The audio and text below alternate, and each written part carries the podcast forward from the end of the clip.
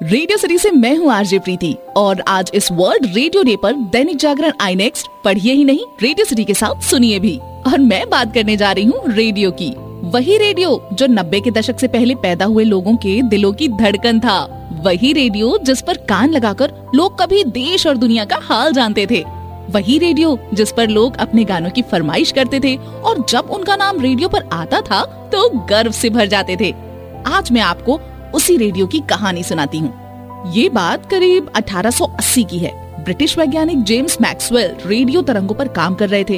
हालाँकि उन पर किसी का ध्यान नहीं गया, वो इस पर काम तो करते रहे, लेकिन कोई जान ही नहीं पाया और कुछ दिनों बाद वो चल बसे और रेडियो बस उनकी सोच बनकर रह गया और रेडियो का जन्म ही नहीं हो पाया। कुछ साल बाद करीब अठारह सौ सतासी का समय था। एक और ब्रिटिश वैज्ञानिक, पॉलीवर मैक्सवेल ने तारों के माध्यम से रेडियो तरंगों पर काम करना शुरू किया। हालाँकि उन्हें भी इस पर कोई सफलता नहीं मिली। इसके बाद हर्ट्स नामक वैज्ञानिक ने इस काम को आगे बढ़ाया। उन्होंने चुंबकीय रेडियो तरंगों पर काम करना शुरू किया और काफ़ी हद तक इसमें सफल भी रहे। हर्ट्स के निधन के बाद उनकी कोशिशों और सारी खोजों को एक पुस्तक में दर्ज किया गया और माना जाता है कि उनकी इस पुस्तक को पढ़ने के बाद महान वैज्ञानिक जगदीश चंद्र बसु सहित कई अन्य वैज्ञानिकों ने इस दिशा में थोड़ी दिलचस्पी दिखाई।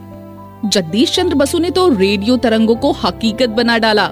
एक वैज्ञानिक परीक्षण के दौरान उन्होंने रेडियो तरंगों से दूर रखी एक घंटी भी बजा दी और वहाँ से शुरू हुई रेडियो की उत्पत्ति की कहानी। जगदीश चंद्र बसु की सफल कोशिश के बाद मार्कोनी नाम के एक वैज्ञानिक ने रेडियो की खोज को अंजाम दिया। और रेडियो के आविष्कारक मार्कोनी ने जब पहली बार इटली में अठारह सौ पंचानवे में रेडियो सिग्नल भेजा और उसे सुना तो भविष्य का इतिहास वही अंकित हो गया।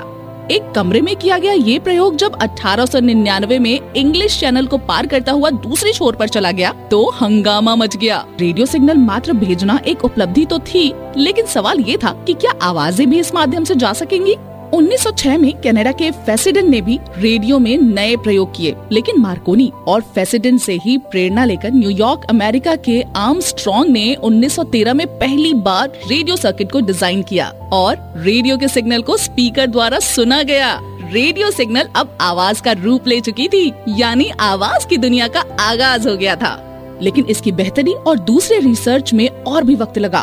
फिर अगस्त 1920 से रेडियो पर समाचारों का प्रसारण डेट्रॉइट, मिशिगन से शुरू हुआ। लेकिन ये प्रसारण भी प्रयोग के तौर पर ही था। 1922 में चेम्सफोर्ड इंग्लैंड के मार्कोनी रिसर्च सेंटर में रेडियो का विधिवत प्रसारण आरंभ हुआ। हालाँकि शुरुआती दिनों में रेडियो का प्रयोग सेना में किया जाता था। कुछ समय बाद ही सरकार ने इसकी उपयोगिता को महसूस किया तो उसने अपने कार्यों के लिए भी रेडियो का प्रयोग शुरू कर दिया। काफ़ी वर्षों तक सिर्फ़ सरकार ही रेडियो का इस्तेमाल करती थी। क्योंकि उस समय तक रेडियो चैनल नाम की कोई भी चीज़ नहीं होती थी। लेकिन धीरे धीरे रेडियो अपनी उपयोगिता साबित करने लगा और रेडियो चैनलों तक पहुँच गया।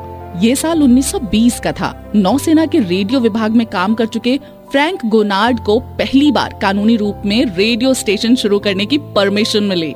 इसके बाद इन्हें रेडियो ब्रॉडकास्टिंग के जनक के रूप में पहचान मिली। फ्रैंक ने रेडियो स्टेशन शुरू करने के बाद कई सारी प्राइवेट कंपनियों ने भी अपने रेडियो स्टेशन खोलने शुरू कर दिए। इसमें सबसे ज़्यादा फ़ेमस हुआ ब्रिटिश रेडियो चैनल बीबीसी